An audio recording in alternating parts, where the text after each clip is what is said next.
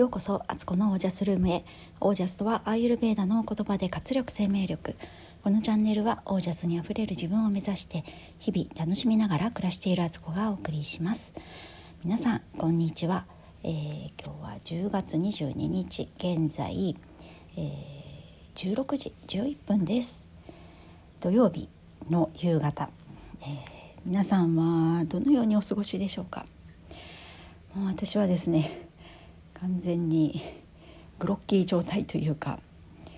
本当にねあの久しぶりのこの体調不良の中におります。まあ、これはねあの分かってるんですよ。昨日から肝臓デトックスっていう、まあ、食事療法に入っていてでそのまあある意味好転反応というか、えー、日常のね、えー、食事がどんなだったかっていうのをこう突き詰められる？ミニ？ん？なんだ？なんて言えばいいんだっけ？えっ、ー、とそうそれを見せられているっていう状態なんですよ。あのー、はい。糖質をねやっぱり多めにとってたりとかすると、まあ、そういう日々が続いてると、えー、こうやって急にね、えー、食事を制限するとね、え、頭痛が大体出ますよね。まあ水分の問題もあるんでそのこともちょっと後で言おうと思ってたんですけどあの、まあ、まずはその食生活日々の食生活がどうだったかっていう反省点が出てくるんですね。で頭痛で頭痛があって、まあ、これはね結構普通のファスティングやる時も1日目の午後とか2日目午前中とか結構こういう感じにはなるんですけど今回今2日目の午後に入ってるんですけどいやほんと頭痛くて、えー、これは昨日の夕方ぐらいから出てたかな。で寝てもね治らずにさらには今日なんか朝から気持ちは悪いんですね。あの吐き気、まあ、これもそういう症状の一つで吐き気があってうんあと寒いですね。これも食事がまあ入ってこないから燃やすものがないからね体が冷えるんですけどもう本当にねあの絵に描いたように、えー、そういう症状があのファスティングとかをやって、えー、グロッキーになってる人の図みたいな状態に、ね、なってるんですよ。で今回はまあ肝臓デトックスっていうものなのであのボーンブロスっていうねスープを飲んでっていうものではない形であのリンゴを中心にねやるんですよ。デトックスする。デトックスドリンクみたいのを作ったりあとまあお腹が空いたらりんごはねどれだけでも食べていいよっていうものなので、えー、食べられるのでで制限も、まあ、そんなにない、まあたね、りんごをね10個とか食べたら多いと思うんですけど、まあ、34個ぐらいまで食べていいってなってるんで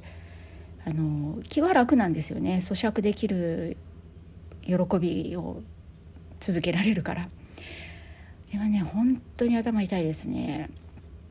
とファスティングは私、と、今年の1月にやって以来なので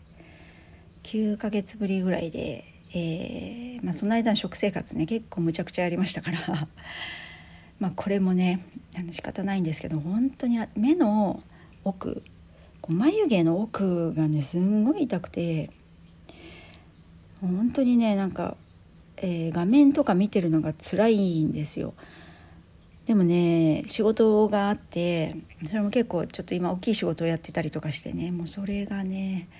なんか辛労も重なりもう本当にねあのちょっと逃げ出したいような気持ちになっているっていうね。このね肝臓デトックスもね一人でやってたらねやめてますね。あの途中で離脱してると思うんですけどあの一緒にやってるねあのハンドレッドデイズのねプログラムの仲間がいるので あの頑張れてます。こういう時本当にあの仲間の存在って大きくてありがたいものだなとあのじんわりしちゃいますね。えー、遠く離れた場所でも頑張ってるって思うと私も頑張るっていうふうに思えるっていうね。はいというなんかごめんなさいこんな放送でいいのかっていう状態ででえっ、ー、と今日ですねあのすごく嬉しかったことがあったんでそれをね今日お話最後にしようかなと思います。えー、サタデーサービスっていうねあのものに参加したんです。それは私があのお世話になってるスピリチュアルカウンセラーというか、まあ、ミディアムっていうんですけどねミディアムさんがやってる高手遥さんがねやってる、えー、土曜日のね朝、えー、なんだろうなスピリチュアルの学びをしたりお祈りしたり、えー、瞑想したりするっていうね、えー、ものが月1回あってそれに今月も参加したんですね。でそこで、えー、スピリチュアルメッセージを下ろしてくれるんですよ。えー、彼女から見てあこんな人が今メッセージ届けに来ているっていう、まあ、スピリットと交信してであのこの方に見覚えある人とか思い当たる人って言って「はい」って言うとメッセージをくれるみたいな感じなんですけどまあはるかさんはねすごいあの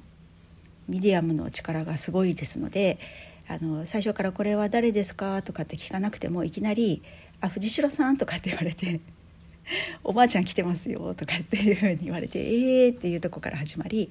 そのおばあちゃんはあの私は直接会ったことがない夫の夫側のおばあちゃんだったんですね。でそのおばあちゃんからね、まあ、夫に対するメッセージとか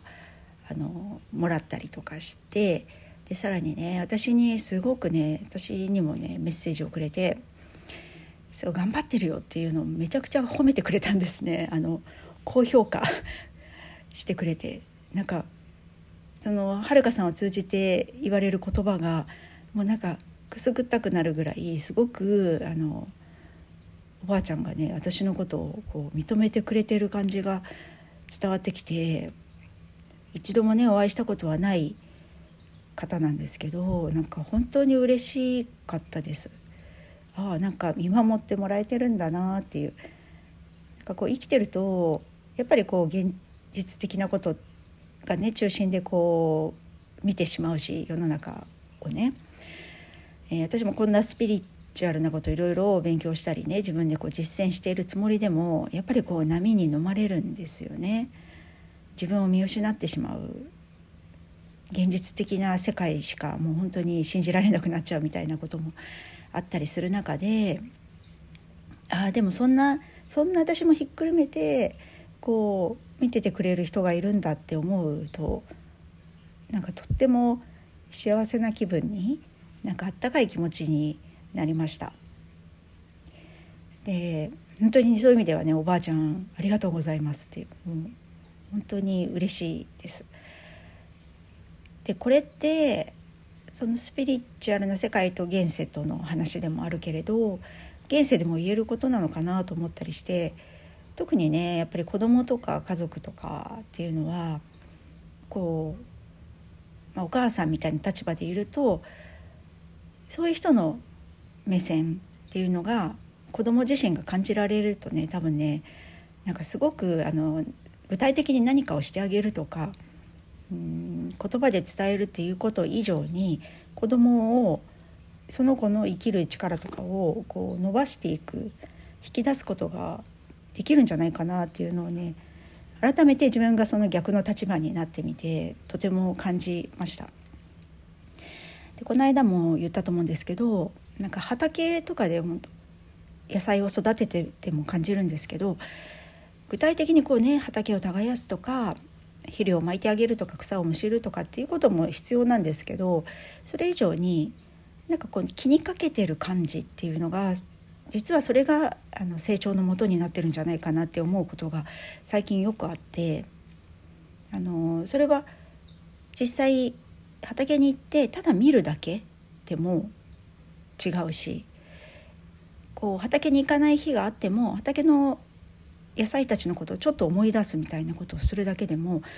そういうエネルギーって伝わるんだよなっていうのをなんかね思うようになってきてなんかすごくね現実的に生きてしまうとそそんなの無駄っていうかねそんなのはやってないのと一緒っていうふうに解釈されちゃうんですけど実は実はそういうことこそ大事だったりそこがなかったらただただこう何かを物理的にしたことだけで結果を求めても実は何の結果も得れないじゃないかなって思ったりもする今日この頃ですでそれがね今日本当そういうメッセージをおばあちゃんからもらって自分自身で本当つくづくそう思ったっていう話を、えー、してみましたはい、えー、この肝臓デトックスがですね明日まで完全に同じ状態なんですよねこの食事的なものは。で明後日から、えー、またちょっと内容が変わってくるのでまあなんとか明日をしのいで、えー、乗り切りたいと思っています。いや思った以上にちょっとしんどかったですねファスティングも慣れてるからあのファスティング筋力みたいのはあるつもりでしたけどちょっと久しぶりだったし、まあ、日々の食生活の反省を させられたという感じですね。はいなのにですね明日の夕方子どもたちがねあの上2人がテスト期間が終わったんで、まあ、そのお祝いじゃないですけど打ち上げみたいな感じで焼肉屋さんに行くことになってて私は一切何も食べれないんですよね。拷問かっていう状態ですけど近くにねめっちゃ美味しい焼肉屋さんがあるんですよ。もうそこはね昔からあるところででもねあのこじんまりしてて別にこうきらびやかなお店でも全然ないんですけど本当にね行列ができるもう肉お肉の質が全然違うんですよね。でもまあ私は食べられないっていう感じなんですけどあのでも別にいいです。負け惜しみかっていうね。あのはい。それでも家族の時間をねそう楽しむってことを味わってこようと思います。はい。では今日はこんな感じで。